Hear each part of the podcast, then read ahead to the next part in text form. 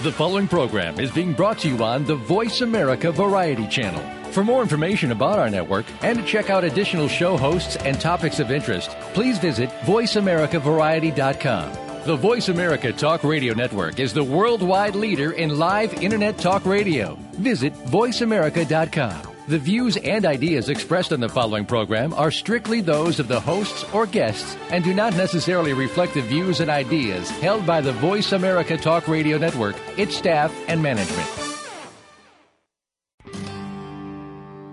Good night. Welcome to the Kathryn Zox Show. This informative and entertaining show will start your mornings off on the right foot. Here's your host, Kathryn Zox, your social worker with the microphone. Welcome to the Kathryn Zox Show. I'm Kathryn Zox, your social worker with a microphone, and you're listening to the Kathryn Zox Show on VoiceAmericaVariety.com and, and World Talk Radio. Joining me this morning is Leslie Tayne. She's author of Life and Debt, a fresh approach to achieving financial wellness. So when it comes to financial infidelity, Leslie Tayne, Esquire, attorney, debt therapist, and author of Life and Debt, has seen it all. And uh, she, borrowing from a 401k without a spouse's knowledge, spending too much money in secret, hiding packages in a car, lending money to your friends without telling a significant other. And as Tayne says, when you get caught, and eventually it does catch up with you, financial infidelity becomes very destructive. So that's what we're going to be talking about today. Welcome to the show. Nice to have you on this morning, Leslie. Thank you so much for having me today.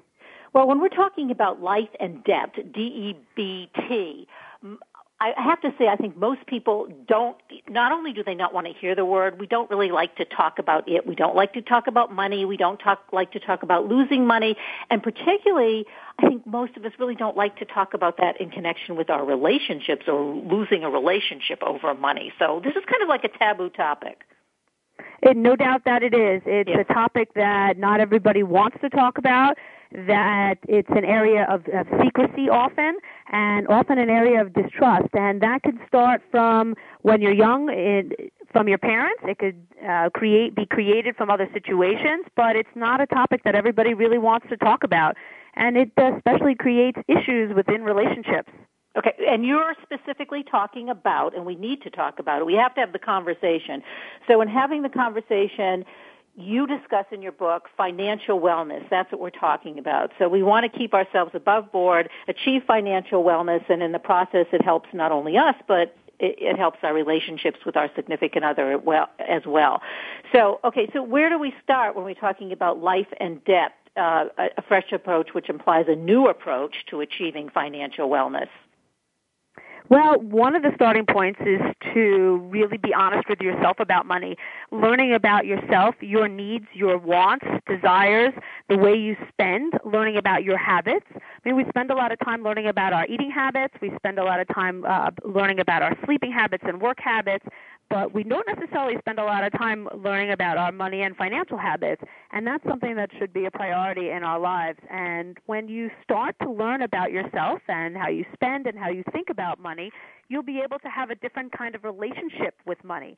Perhaps you do like to spend impulsively because something is bothering you, or that you don't like to share with your spouse how much money you make or how much money is really coming in or what the bills really are. And those things are important to know. Why is it that you do that? And when you can get to the bottom of some of those questions, you can create a different relationship with money and spending and budgeting and put yourself in a totally different position. Well, it seems to me, and I don't have the statistics, you probably do, um, Leslie, but what about how what are the statistics in terms of Americans being in debt? Because all I hear, I mean, generally speaking, or you read about in the news or on the net, Americans are in debt. We spend too much on our credit cards. Uh, we don't ha- aren't saving money, particularly the baby boomers, for later on in life. But you know, and we're not working, so we're not really in that good shape. Do we need to have statistics to kind of get a feel for what the background is in all of this? You know, my feeling on the statistics is that people see and hear numbers all the time, but it's no different than looking at any other kind of number, and that's where the problems with budgeting comes in. It's a fear of the real numbers, and when people look at the, at the statistics, it's really not necessarily impactful on them because they either don't see themselves as part of the statistics or they don't really understand the meaning of the statistics that are being told statistics are used for the purposes of measuring things, but these days they're often used for sensationalization or even sometimes exaggeration or impacting a particular topic, but it doesn't necessarily impact people who have debt and financial issues because once you start to get into a situation where your money isn't being managed well, where you're not necessarily paying bills on time, where you don't have the savings accounts uh, that you want to have, that you don't have the financial fidelity in your relationship that you really ideally want, those statistics are meaningless. People shut them off. So I think it's really important to not necessarily look at the globalization of the problem, but to take a look at yourself individually and take a look at the fact that you yourself want to create a different situation. You want to have money in the bank. You want to buy a particular house. You want to pay for your kids to go to school. You want to feel financially independent at any age, no matter what your gender is or your age. And to do that, you really have to look again at yourself. And by looking at the larger statistics, people just try to find ways to disassociate themselves with those statistics. Well, so many X amount of people are in debt. That's true, but almost everybody I meet has debt. I mean, there are people I do meet occasionally who are not, but most people have debt, and most people have to learn to manage it. Many of those, most people, have debt that is out of control and you might be one of those people. So it's something to take a look at on an individual basis. So get rid of the statistics, take a look at yourself. If you're in denial, that's what you're saying, that's what's important. And so we'll go with the assumption that we're talking, each one of us is talking about our unique situation. So let's say we are in debt. Uh, and you in your book suggest creative ways to uh, get out of debt. So let's start with there. We'll make the assumption that I'll make we'll make the assumption that each one of us has a problem um, uh, with debt. And so, what do we do? So, what do you do well, if you? Yeah. It's not just a problem with debt. It's debt is a part of our life. So you have debt, I have debt. We have cars, we have houses, we have property taxes, we have income taxes. That is a form of debt. So recognizing that debt is a part of your life is also step, part of step number one. So you might have credit card bills that you pay off, and you might say to you even might say to me, "Listen, Leslie, I don't really have a debt problem. I might have five, ten thousand dollars of uh, balances, but I can pay that. It's not really a problem." you still have debt. So it still needs to be managed. And the question is, how is it managed effectively and how does it impact your life? Having five or ten thousand dollars in credit card debt may not be a big deal to somebody who earns an income of a hundred thousand or one hundred and fifty thousand dollars a year. But if you earn an income and you're around the income level of thirty, thirty-five thousand, you have a possible problem on your hands because your debt numbers are becoming your your percentages of what you owe versus what you make the balances on your cards versus what the available credit is. All of that is going to change depending on where your numbers fall. And that's why, again, it's so important to be aware of how the debt impacts your life. It's not necessarily a problem because I do have a lot of people who come see me and say to me, I have debt, I have a $100,000 in debt, but it's not a problem it is a problem if you if you tell me that there's no money in the bank, and it is a problem if you tell me that you only make minimum payments, and it is a problem if you tell me that I can't really afford to pay for my kids to go to school. So it is a problem depending on what your circumstances are. Okay, so there's good debt and bad debt. Is that what I hear you saying? There can be yes, good, 100%. yeah, there can be good, yeah. But it has you have to see the debt in the context of your own life and how you spend whatever you're spending, and I guess if you have if you have make sixty thousand dollars a year and you owe ten thousand on your visa, that may be a form of debt that isn't good for you. And if you owed another ten thousand on your American Express, that's even worse, right? Is that what we're saying? Right. Well, you're 100% correct. It starts to add up and it starts to be impactful. And I meet a lot of people who have questionable income sources. And what that means is that maybe they have jobs that aren't stable, or they have jobs that are seasonal, and they don't earn, or they're not sure whether their job is stable to begin with because they're in a particular area or field that, that is inherently unstable. So for somebody who has let's say a union job or a job where they really can't be fired, they have a situation where they have a finite amount of income that comes in, and that's definitive. But other people who don't, then they're in a situation where their good debt can easily become bad debt. So while it starts out as good debt and the intentions are good, you know nobody takes out debt with the intention of not paying it. So it starts out as good debt because it gets you something. It gets you a car that you can go to work and drive your family around. It gets you a home to live in. It gets you an education. It gets a lot of things debt, and that's all good. The problem comes in is that when it's not looked at on an individual basis where that where you're looking at your totality of your circumstances including your income your household situation your age your goals. When you don't look at that carefully and you just haphazardly take on debt that you think is going to help you it can easily turn into bad debt and that's where the problems come in so what happens when you take out a mortgage, for instance, that is too big, something you can't handle? You rationalize that you will be able to. You're going to get a promotion for your job. Your spouse is, or your partner is going to get a new job and make more money, but that doesn't pan out. What I mean, in that particular situation, what would you do? You know, you bought this house, you have a mortgage. It's not. It's way beyond what you should have paid for. How do you ha- handle that? How do you get yourself out of that kind of debt? Well, that's a very common problem. Years ago, we used to advise people in the when we were doing real estate closings that you always bite off a little more than you can chew and grow into the house. That is no longer the case. But it's still a commonplace where people have bitten off more than they can chew because they did anticipate, like you said, increased income. But life has its way of throwing you different curveballs. Perhaps you ended up with, uh, you know, children, uh, or perhaps you ended up one of your the two spouses um, lost their job or had a substantial reduction in income, and all of a sudden this becomes a problem. The solution really is to take a look at what's going on again globally. Take a look at your income and all of your expenses. Spend 30 days going over every single penny you spend from toilet paper to stamps. Write it all down. You and your spouse, your partner, whomever is living in your household and part of the contribute, contribution to income and also part of the expense. Write it all down. Be aware of it. Place it into categories you know, is this a need? Is it a want? Is there a way for me to reduce that? Because ideally, you want to try to get your mortgage payments to about a third. Uh, but what I see and where the problems come in is that mortgage payments are about 50% of household income. And when it's 50% of household income, I know that those people cannot afford their lifestyle because there is not enough money to pay for the other expenses that go along with home ownership. And one of the things that I do advise people to do is to become a renter because if you have no equity in your home, you're a renter anyway to the bank, and you then have to maintain that house. And and if you've owned a home, you know how difficult and expensive it is to maintain a home. So reduce your expenses. You always have the option of buying a home again in the future. There's nothing that says that you can't buy another home, but when you have a situation that becomes problematic in paying your mortgage, it is time to look at getting out of that or reducing expenses so the payments become more affordable.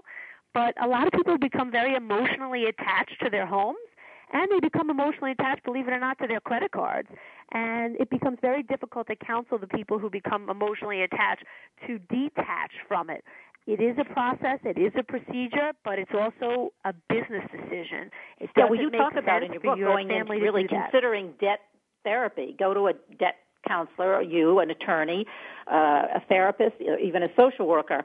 Uh, so there, I, I really, I had actually never heard of debt therapy, which is interesting. But can you do this beforehand? Now we're kind of talking about after the fact because well, what about before the fact? I mean, if we someone went to you and talked to you about what they intended to do in terms of buying a house or or getting debt that may be good debt. I mean, you, you could would you have a list of things that they need to consider uh, before they actually purchase the house or purchase something else, a big ticket item like a car or whatever it is, uh, but do it before rather than after the fact, after they got in serious debt, bad debt.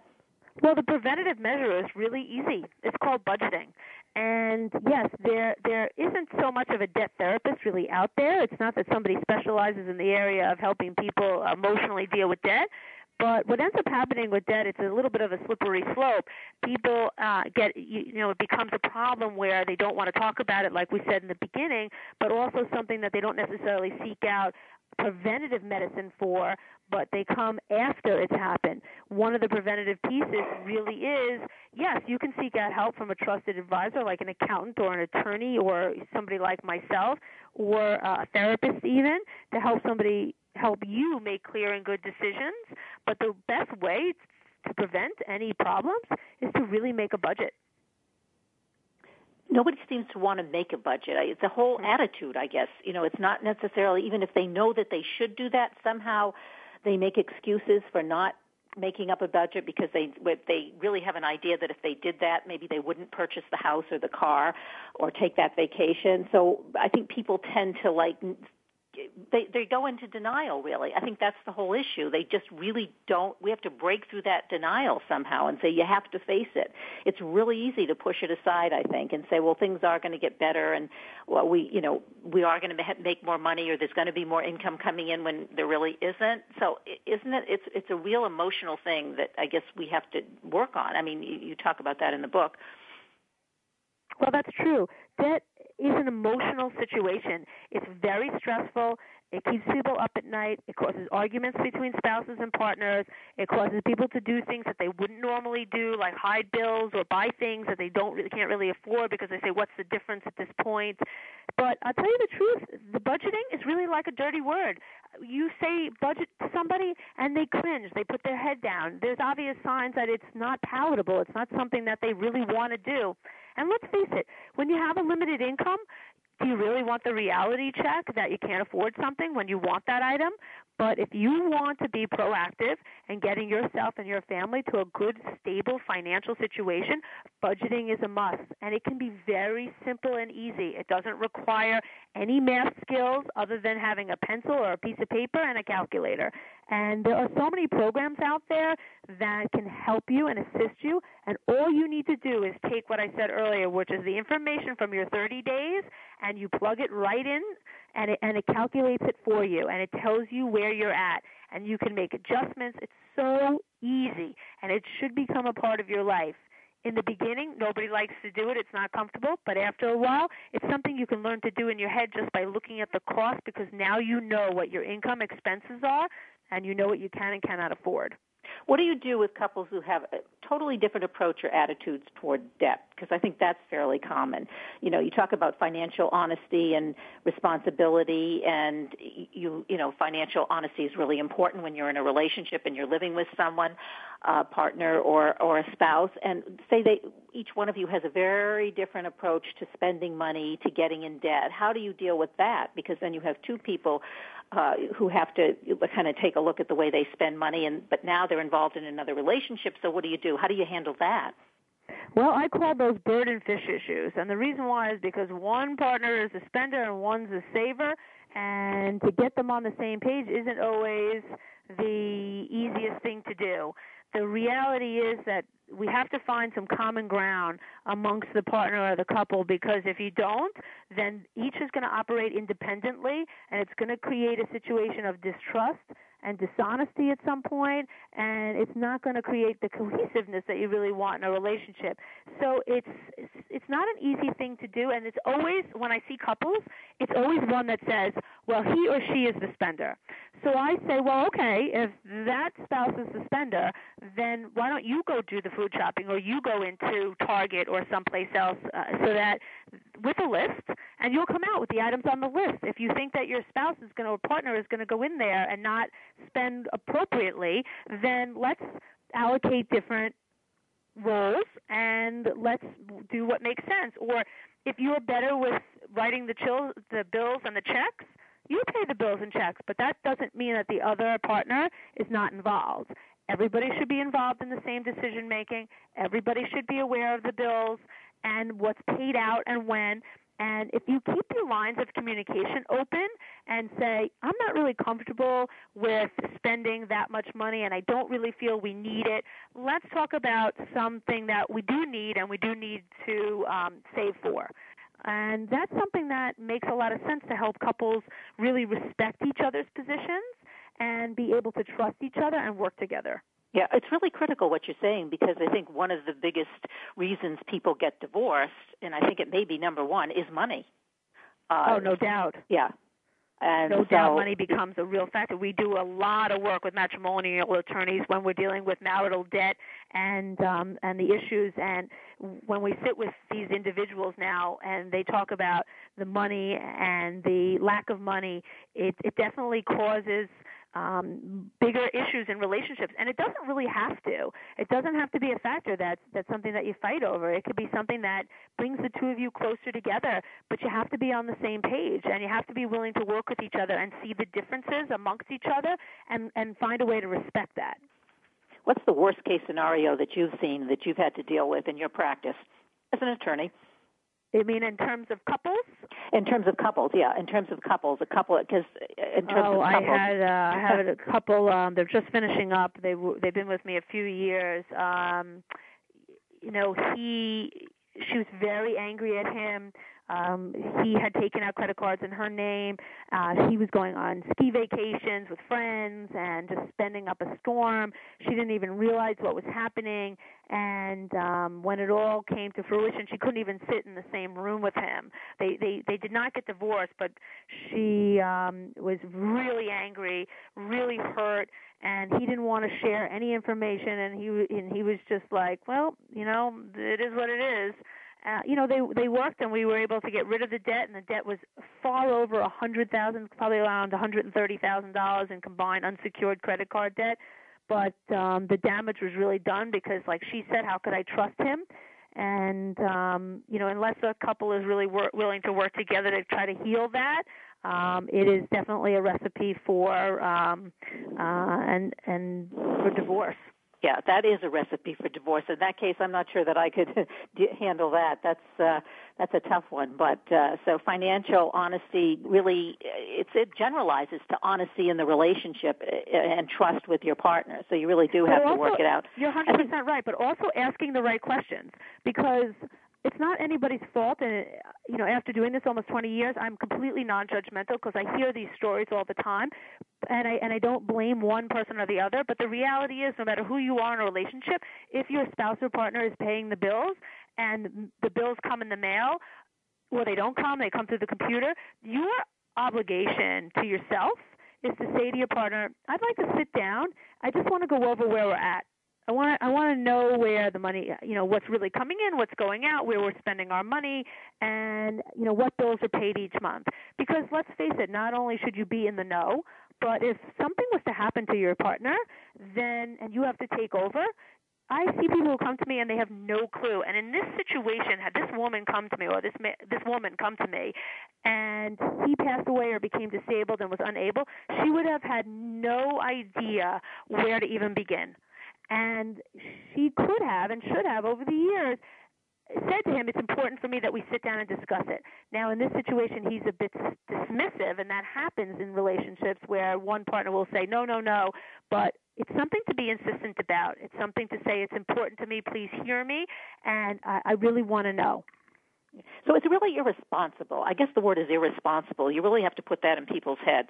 If you are in a partnership with somebody, then it's it's it's irresponsible not to be informed about what your financial situation is. Both of you have to know that. I think women and tend not. I think women tend probably to be more um, be the guilt. I, I I don't know. They seem to be the ones who allow men to take over still even in this mm-hmm. generation which is i mean yes, i know things true. have changed but i think there's something to that they tend to let their husbands take over the financial stuff Mhm. I still see that. I see it in the younger generation too. I mean, it's not as prevalent as it is in the older generation where I get um widows that come to me and say my husband always took care of the money. I really have no idea.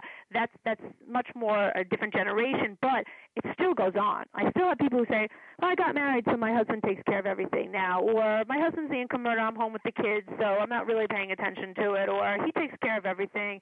That is not a, a I wouldn't necessarily call it irresponsible because I again I don't like to place blame or be judgmental, but it is your part of the partnership for you to be in the know because anything can happen and you want to want to know what's going on. Now, sometimes some people just don't want to know because they find it overwhelming or they don't have the head for it the truth is, it can really be broken down into very simple terms. Who's your mortgage company? Who's the bank that you bank with? Do you use a debit card or credit card? Do you know what the limits are on your cards? Do you know when the bills come in each month? Do you know how the bills are paid each month? Do you know what you're paying in taxes every time your money, you know, every time you get paid? And do you know whether you're going to owe money at the end of the year or whether you're going to get a refund? These are things that you could know and should be should be aware of. I yeah, and I think what it, what it does is, and particularly maybe for women that I'm talking about, even women who are professionals in business, doctors, lawyers, uh, find themselves in that position. They let their husbands or partners take over. Um, that just having, I think you said something just having the information, you may not necessarily actually be the one to do it, to say, uh, you know, to pay the bills each month, but be aware. That empowers you, I think, and that keeps you close to, to really um, understanding what's going on in terms of finances in your household. Just have the knowledge. You don't necessarily even have to be doing the hands-on paying the Correct. bills. Would you say that's true? I say it's 100% correct. Just be in the know. Be a part of the partnership. It is too. And you know what? Believe it or not, there's a lot of pressure on your spouse to pay the bills. And that spouse feels a lot of guilt at times when there's not enough money. And that spouse feels uh, they tell me they feel badly, but that's really guilt. And they, there's a lot of stress on the spouse who's paying the bills, and they want to protect the other the other partner from what's really happening. But that's a slippery slope because even though their your intentions or their intentions are good, the reality is you know, it's a partnership. Work together. It can really bring you closer, and it can take a little bit of the burden off. And there is a burden on the bill payer. It's it's tough to see those bills, you know, week after week, month after month. Yeah, and the other thing is, I think you know when things, uh, unfortunately, if people do get divorced or get into legal troubles, couples then realize both of you are responsible, whether or not you've taken. I, I still use the word irresponsible because I think that uh, that you are both responsible. It's it's a you know you're married or you have a partnership. You're legally responsible for the finances. So you know if the law comes into it, then suddenly you realize, hey, I am responsible for that Visa card or the Amex card. I, even if uh, because the card is in both our names. Even if I had no idea that my spouse was uh, you know spending a lot of money, I'm still responsible for that. And I think people, and, and in my experience as a social worker, I'll see couples and I didn't, well, you know, he's the one who spent the money or she spent the money, but both of your names on the card, you're both responsible for the debt.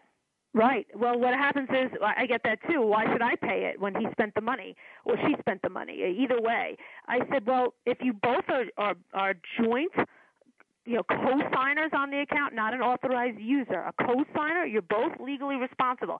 An authorized user is not responsible in the same way, but it doesn't matter. It's still marital debt. It's still if you're co-signers, and that brings to another point.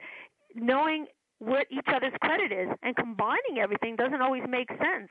Sometimes I see couples and I say to them, you guys should be keeping everything separate. All your credit cards should be separate because maybe one person has a stable situation and the other one doesn't or one person's credit is substantially better than another's. So combining it isn't necessarily the best thing to do, but that's where the two of you have to sit down and talk to each other and say, what makes sense for us as a family? What makes sense for us individually? And what what can we do to to reach our goals financially? Well, you know, Leslie, we only have a couple of minutes left, but you mentioned the word family, and I think maybe this, you know, we sort of can tie up the interview this way because I think bringing in the family, even bringing in the kids to, when it's appropriate, so that when they will have the experience of of being part of the making maybe certain financial choices or decisions will help them once they are older have their own households or get married or have their own uh, uh, relationships. So uh, shouldn't you bring them in at a point that's appropriate for each child um, so that they'll have well i agree with you. There are I mean, I have seen people who want to bring their young children into meetings with me, and I say to them, honestly, this is not appropriate for for your child to be sitting here listening to this. Um, sometimes I I see them with older kids who come in. I see you know 40 year olds come in with uh, 70 year olds, you know, for for problems these either the 70 year old has or the 40 year old has. So having open and discussions with the kids and as part of the family is important. I mean, I have three teenage kids and I talk to them openly about what it's going to cost to go to college and you know each week somebody wants new sneakers or something for soccer and we talk about well we spent with this so now we have to be careful and let's wait a few weeks before we buy something else and you know if you want this you have to pay for it yourself those are important discussions to have at every single age, from very young when you when you get them a piggy bank to birthday dealing with birthday money and teaching them to to budget. And when you say to them, listen, if you want that video game and it costs sixty dollars, and you know you earn ten dollars a week in allowance, how many weeks is it going to take you to save for that? And do you want to use all of your money for that? Those are ways to teach the kids, and it's and it's so important. And seeing the parents act financially responsible will definitely definitely impact the kids positively as they get older. Well, great advice. Uh, great advice in your book. We can go to lifeanddebtbook.com for more information. You can buy the book online at bookstores everywhere. And we've been talking to Leslie Tayne. Uh, she's an attorney, a debt therapist, and author of Life and Debt, A Fresh Approach to Achieving Financial Wellness. Thanks so much for being on the show this morning, Leslie. Great having you. Thank you so much for having me. I had a great time. Yeah, we're going to take a short uh, break right now. I'm Kathryn Zox, your social worker with a microphone, and you're listening to the Kathryn Zox Show on Voice America, Variety.com, and World Talk Radio. We'll be back in a minute.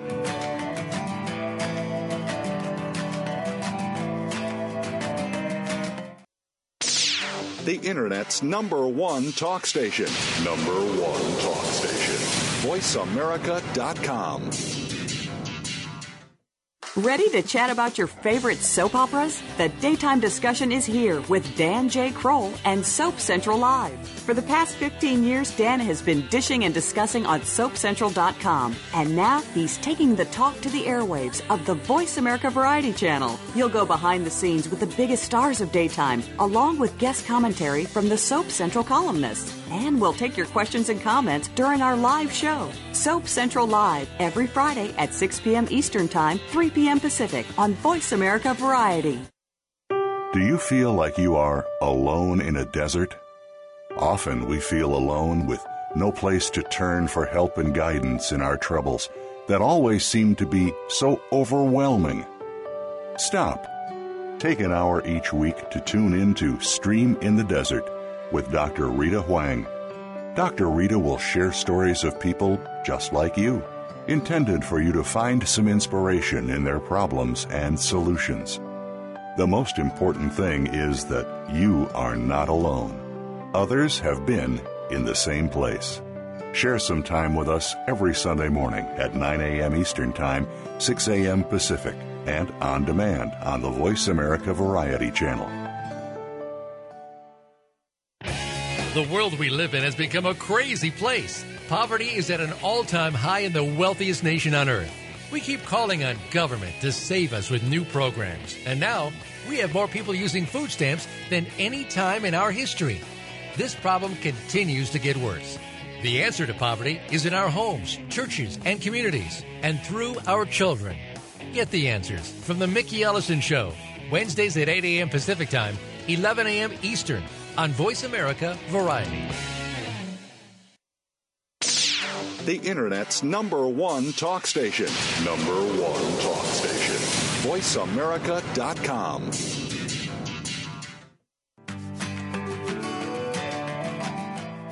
You're listening to The Kathryn Zox Show. If you would like to join our conversation this morning, call now. The toll free number is 866 472 5788. That number again is 866 472 5788. We're back. I'm Kathryn Zox, your social worker with a microphone, and you're listening to The Kathryn Zox Show on VoiceAmericaVariety.com and World Talk Radio. Joining me this morning is Dr. Jessica Nutik Zitter. We're going to be talking about her New York Times article, When Doing Everything is Way Too Much. In her recent New York Times blog post, critical and palliative care physician Dr. Jessica Nutik Zitter paints a vivid and honest picture of drastic end of life measures. Dr. Zitter introduces the readers to Vincent, a patient whom she treated 10 years ago who still influences her work today. Uh, Dr. Zitter explains how cookie cutter advanced medical directives like the one Vincent signed do not accurately portray what the final days of life may look like when, and when any and when any and every possible medical procedure is performed. Dr. Zitter attended Stanford University, Case Western Reserve University Medical School, and has a master's degree in public health at the University of California. She is co-founder of Vital Decisions, which provides telephone-based counseling for patients with life-limiting illness. Welcome to the show. Nice to have you on this morning, Doctor. Well, thank you so much for having me. Yeah, well, I did read your blog and I said, well, we've got to have Dr. Zitter on the show because this is a hot topic. Finally, I think we're beginning to address this, this end of life measures, uh, this cookie cutter way of dying. And uh, there are several physicians like yourself who are in the forefront of doing this. So let, us talk about that. How did we get to this point, first of all, uh, about why, why we, at the end, we tend to want to do everything possible to prolong life, even when the consequences of that will be are somewhat horrific, as in your experience with this particular patient, Vincent. Yeah, I think part of the problem, honestly, is that um, people have no idea what it really looks like in there, uh, in that frontier of you know lim- stretching life and death out to its limits. And I think if people really did have a sense of what that looked like, uh, they may choose much earlier to opt out of that because it just it's really beyond description and it's it's uh, almost the stuff of science fiction movies. So we don't really have the truth. We don't know what end of life means. In our lay person's head, we think that medicine is going to come up with some a cure for cancer. That perhaps if we are an end stage, you know, cancer, uh, that we so we should prolong our lives just in case there might be something, but we don't really understand what that means. So let's talk mm-hmm. about that because lawyers mm-hmm. would tell us, well, you need a directive, you need a medical directive, you need a, an, an end of life, uh, what do you, a healthcare proxy, all of those kinds of things, and that will protect you in the end so that you will get the kind of care that you want. But like what you're mm-hmm. saying, we don't really know the kind of care. Uh, what we think we want is really not what we're going to get. Right. Well, I think that the the really important piece to take away from all of those uh, ministrations of, of, of lawyers and, and people who are talking about how to prepare for this is that it really is about thinking about it in a realistic way and getting as much information um, as upstream in your illness or even when you're still healthy as you can because I'll tell you as an ICU doctor, there's no form there may be one or two, and I can talk about them in a second, but there's no real form that is going to protect you uh, from the type of bad death that Vincent had as much as having really thought through realistically a lot of these decisions and talked about it with your loved ones. Because in the end, when you come into the intensive care unit, it's a, it's a, it's a, an environment filled with chaos and pressure and anxiety and not only for the patients and the families, but the physicians are under a lot of stress to keep bodies alive because that's what we are trained to do. And things happen very, very quickly. And so even as I say, the best laid plan, somebody with, you know, very, very good sense, I do not want to linger. And I've heard this many, many times. So my father said he did not want to linger. But by that point, he's already on a breathing machine in our intensive care unit. And it's very, very difficult to unravel all of the things that have gotten him to that point and very painful for everybody, especially if it was clear that this patient did not want this in the first place. So my, my point about that is advanced directives and healthcare proxies are very, very important things to be talking about and thinking about. But in the end, it's really about um, having full-fledged, uh, fleshed out conversations with your loved ones so that when God forbid, people end up in the intensive care unit and a family is sitting and talking to the doctor, there is a really three-dimensional picture of what they would want. Let's talk about that conversation because I, you know, I, I read. Well, maybe we should start with talking about Vincent because that's that's what the your the near the blog was about and that patient, so we can kind of put a face on it. What happened with Vincent? This is a patient that you treated what ten years ago. Actually, eleven years ago. Um, in when I was a reasonably new uh, attending at, at a hospital in, New Jersey, and it was a patient who, by the time I came in on the case, he had been really just kept alive on machines for many, many months, probably a couple of years. He had not, he'd been demented for years before that and hadn't really been um, uh, living a life that that many of us would want to live. He'd been in, in, in a nursing home that whole time. He didn't have any family, and he was uh, very um, um, unaware. But he, but he had kind of gone on, and he had had this advance directive, which I describe in the piece as having been very, very clear to all of my doctors anywhere in the future. I want you to keep me alive as long as possible. And so we had gone on to honor those wishes uh, and had really kept him alive. And by the time I met him, he was so his body had broken down so much um, that he really was lying in in this bed with um, uh, broken down skin and muscle, and you could see really into his you know into his bone structure, which is not the way most of us imagine ourselves ever being. And the pain that that existed in his body every time he'd have a dressing change was was was apparent in in his eyes, and it was very painful to watch. And so we had this advance directive that he had written about 10 years earlier um, when he had been uh, compos mentis with a, with a social worker in the nursing home that he lived in. And now the question was really, was that still applicable? I mean, we had no indication that it wasn't, but it was that everyman assumption that nobody would want to live this way with no chance of ever, ever coming off of a breathing machine with your body broken down to the point that you were in so much pain.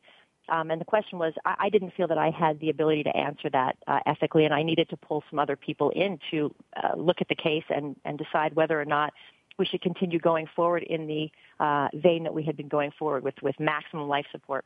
And so I, I called his um, uh, he had, you know, he was a guardian uh, of the court because he was what we call um, an unbefriended elder. At least in those days, that was the term. And the guardian was a, a lawyer, and she came in, and I said, you know, you really need to come in and see him because you can't really imagine this unless you're actually seeing him. And so she came in, and I describe in the piece how she walked in, and I gave her a yellow gown, and she walked in with me, and she gasped. And um, the case went into the courts at that point and I went off service. So I honestly didn't know what ended up happening until yesterday when I got a letter from that lawyer who read my piece in the New York Times and said, I, I realized that this was the piece that, that, that I, the case that I had been involved in and I was really moved by this case as obviously were you, Dr. Zitter, and I'll never forget it either. And she said what happened was that we did bring this, even though it's such a long shot, to um, a, a, a judge in the Essex County Court in 2004, and um, they did rule in favor of continuing life support because of the advance directive and the uh, that we had from from um, from this patient that said do everything. And so I, you know, as I say in my piece, I, I don't know what the right thing was, and and because the court ruled that way, then I think that probably was the right thing to do. Um, I do think that I wish that well, I can I confidence. interrupt you because I, as a physician, yeah. and you're, how can you reconcile? Because as you're describing the situation and bringing the lawyer in, and the horrific, he has his skin is is deteriorated down to the bone. It almost sounds like you're, as physicians, you're torturing the person, torturing the patient. Uh, so yeah, I mean, yeah. I, I would put it this way. I would put it that you know, death is torturing this patient. This patient's body is trying to die. It's doing everything it can to die. It is dying. And we're continuing to keep it alive. And I, I, I felt, I mean, I have to admit, I felt complicit in, in hurting this man. And that's why I called for reinforcements. Um, I don't know what, you know, I don't know what the right thing, I know I wouldn't want to have been him. I don't know many people who ever would want to be in that condition, and I suspect he wouldn't have. But I don't think we could have known and every well-meaning person, including this judge, really felt, look, you know, this is the last thing we had written by him, so we might as well follow it. But, you know, I think people just need to be more informed about what this really looks like. Um, I'm writing a piece right now, I'll tell you, that specifically deals with this and proposes a little bit of a radical uh, proposal that we should, before people can get health insurance, they should be required to actually see videos of what life um, and death in the ICU look like? Because I don't I don't mean for that to sound like a like some kind of a, a, a grim and mean thing to do. I actually think it would be a benefit to people. I think it would spare people from these types of experiences, which are all too common.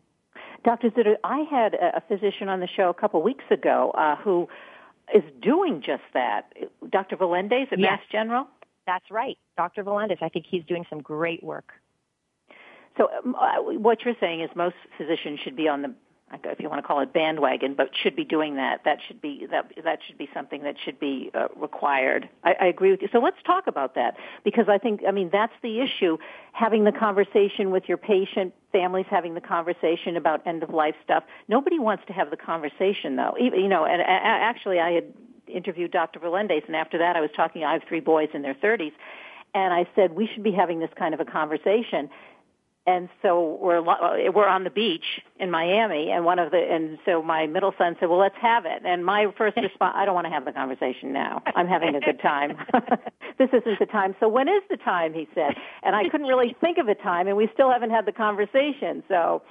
You know, it's interesting. It's a good question. I think here's how I think you should do it. And and I actually got this idea from a friend of mine who called me up about a week and a half ago she had come to a Death Cafe that I had done. I don't know if you've been hearing about these Death Cafes that are sort of sweeping the nation. People are doing, um, they're, people get together and they, there's actually a packet that you can download online. I think you could look up Death Cafe, um, dot com or something like that. Just go Google search it, and you can create a. Um, you can have uh, call together a bunch of your friends, family, and sit down with these these forms and suggestions about how to have the conversation, suggestions about how to, what forms to fill out and how to go about it. And I think it's extremely helpful uh, way to get started. Uh, there's another thing called the Conversation Project by uh, Ellen Goodman is a uh, reporter, news uh, journalist. NPR. I, I guess. I'm sorry. Uh, she's on NPR. Uh, no, she's she's in Boston. I think she writes for the Boston Globe and a few. Oh, okay. And, and she has put together the Conversation Project, which you really should also look up. And it's a terrific way for families to start the conversation. So you do, you need to set aside time with your family. You need to sit down at the dinner table or maybe on the beach in Miami, but you need to come at it with some kind of script and support and you can't know what that is yourself. So you need to go to these sources. Go to the Conversation Project, go to um, uh, the Death Cafe site and see if those can help you generate the conversation and start and start somewhere. Because once it starts, it's easier to continue it. It's that first, how do we start this? That's really difficult. Yeah, well, you just added another piece to it, which I think is so important. And as a social worker, I've seen, you know, in other areas, um, we use it all the time, but group support. So it's not just you and your isolated family having the conversation. See, I think that the conversation project, as you say, Death Cafe, you have all these other people, they're in it with you, and it kind of, it really does open up the topic. I think it makes it a lot easier to talk about. I, the, um, it's D, it's Death Cafe, right? C-A-F-E? Yep, C-A-F as in Frank E. Absolutely. I'll tell you, I think another thing besides these sites and these strategies is it is just becoming more of a part of the, the conversation. I had this week two um, daughters of friends of mine who are doing projects in high school, um, and they're both they both asked me if they could interview me about issues around end of life. Now, if you've got two high school students coming to you from two different schools interested in learning about end of life stuff, this is starting to percolate through the general culture, and I think that's a very uh, positive sign it's it's yes, it absolutely is a positive sign, and it's it's as you say, it's starting to percolate. Probably because first of all, I guess, and unfortunately, I've had experience with this with friends and relatives whose lives have been prolonged uh, just because they can and not because they have any quality of life. I've even mentioned this on the show uh, before, but a friend who died of, of ovarian cancer, and it seemed to me she was really just tortured the last nine months that she was alive and filled with all this kind of false hope. Um, and it, it, to me, it was just, uh, it's something that's obviously that I think about all the time because she was a very close friend, but it, it's happening more and more, I guess. I mean, we only have a few minutes left, but because we didn't really get to this. So when you're talking about end of life and people saying they want to do everything you possibly can, what does that really mean? Can you just kind of tell us, like, you know, they talk about putting in a feeding tube, so you figure, okay, so I have a feeding tube, I'm just getting fed in a different way, or I get CPR, or I get all of these end of life treatments, but it's not, uh, that in itself can be torturous. And, and I, right. I think, yeah. Yeah, well, that's a great point. I mean, the, the whole point is that people think that all of the things that a doctor might offer are magic bullets. There's something optim- there's something to be gotten from them. And I will tell you that the data is starting to show us more and more clearly that a lot of the things that we doctors do automatically, like put in a feeding tube when someone stops taking food by mouth, or like putting someone on chemotherapy for their seventh round when they haven't responded to previous rounds of chemotherapy, we know, and this is definitive and without any question, that we shorten life that way. Not only do we shorten life, but we actually cause suffering and decrease the quality of life. So we know that, for example, patients with dementia um, who have stopped eating uh, and for whom feeding tubes are inserted all the time, they actually are more likely to aspirate uh, with a stomach full of food that was instilled by uh, by a food uh, by a feeding tube, they're more likely to aspirate and develop a pneumonia and die. And they actually than than somebody who with dementia who continues to be hand fed small amounts. Uh, similarly, we know that patients and this was from a huge study, and there have been many that have followed since, since uh, the 2007 study on tens of thousands of Medicare patients looking at a, uh, a database and doing analysis that patients who chose to do a hospice approach to uh, care and said, I'm not going to be doing any more chemotherapy, but I'm going to be really working aggressively with the palliative care teams to, to maximize my quality of life and minimize my symptoms. Those patients, and get ready for this because this is shocking and people think, oh, hospice means you're going to die soon. Those patients lived on average 30 days longer than patients with similar stages of disease who continued the sort of course of con- continued uh, chemotherapy and regular care. So, so, Dr. Zitter, why don't we know this? Physicians know it, you know it, healthcare well, workers know. Yeah, why doesn't the lay public? Why don't we know it? Well, first of all, a lot of physicians don't know it. More and more are. But what's fascinating is the data that's starting to come out about how physicians die differently from their patients. And this is really important. So again, take note. Doctors and their families do not die the way their patients do. We die with less uh, use of uh, uh, heroics at the end of life. We're much more likely to be in hospice. We're much more likely to die for longer periods of time in hospice and to have benefited from the maximizing of quality of life that hospice provides. Um, we we die better and that's a very important thing to note. So what, what's, why is it that this communication transfer is not happening to our patients? Um, and that's very, that's a very worrisome trend. All right, so doctors die better because they're informed, right? Exactly. They, they, they, they know, they understand all of what end of life, and I'm putting quotes, care, uh, cookie cutter care, uh, what, what that entails. So what about medical schools? Isn't this something that you have to start, at least in medical schools, with the with with medical students so that they're going to yeah. ha- be able to have the conversation with their patients. Absolutely. Um, Absolutely. And it's starting to, you know, when I was in medical school, we spent almost no time. In fact, I probably probably no time on having uh, helping to figure out how to help people die. It was all about curing disease. And um, as uh, as times have changed, things are things. You know, palliative care has only been in existence since 2008. So, you know, modifications to medical school curricula uh, is slow in coming, and it's starting. And there's now metrics to see how much how much have medical students really been exposed to end of life um, uh, treatment uh, management issues, and, and that's considered a good metric if it's if it's a higher amount. How much time do residents in, in residency training programs? How much time do they spend? How many how many um, how many conversations, end of life conversations, and Breaking Bad news uh, conversations have they witnessed? Those are all metrics now. So it's starting to change, but it is very, very long and um, steep road ahead of us. And I, I, I know it's it's changing, but it's it's going to take us a long time. And in the meantime, we lay people and, and citizens need to be able to step in and say, you know, I can't wait until the wheels of change in the medical culture are, are successful. I have to start figuring out how to empower myself now to not let this kind of thing happen to me. Yeah, I think another thing uh, when you're talking about the physicians and particularly the the young or the students in medical school, it's an attitude change. Isn't it an attitude change that the doctors or the physicians have to feel that he or she is not uh, they are not failing when they don't do all of these heroic kinds of things at end of life. That's not a failure on their part because yes, yeah, yes, that's, I mean, that's exactly. I mean, it, it, there's so many underlying reasons why it has gotten this way that, that would take like another three shows to cover. Yeah. um, but, but you're right. I mean, we we have been taught that success as physicians is prolonging life, and particularly in my subspecialty of you know intensive care, it's all about saving and and and doing heroics, and we don't necessarily value saying, okay, you know what? Now we're at a point where this patient is not going to benefit from continued uh, life support and life sustaining, you know, life prolonging treatments. What, let's focus. Let's switch the focus to something else, which is aggressive management of, of their symptoms and, and maximizing their quality of life and trying to make things their day a better day, as, as Atul Gawande says. And that is not yet seen even if it is academically, in practice, in the intensive care unit, we still can't quite sit with that as a real sign of success. And we're not there yet, so we've got a lot of work to do.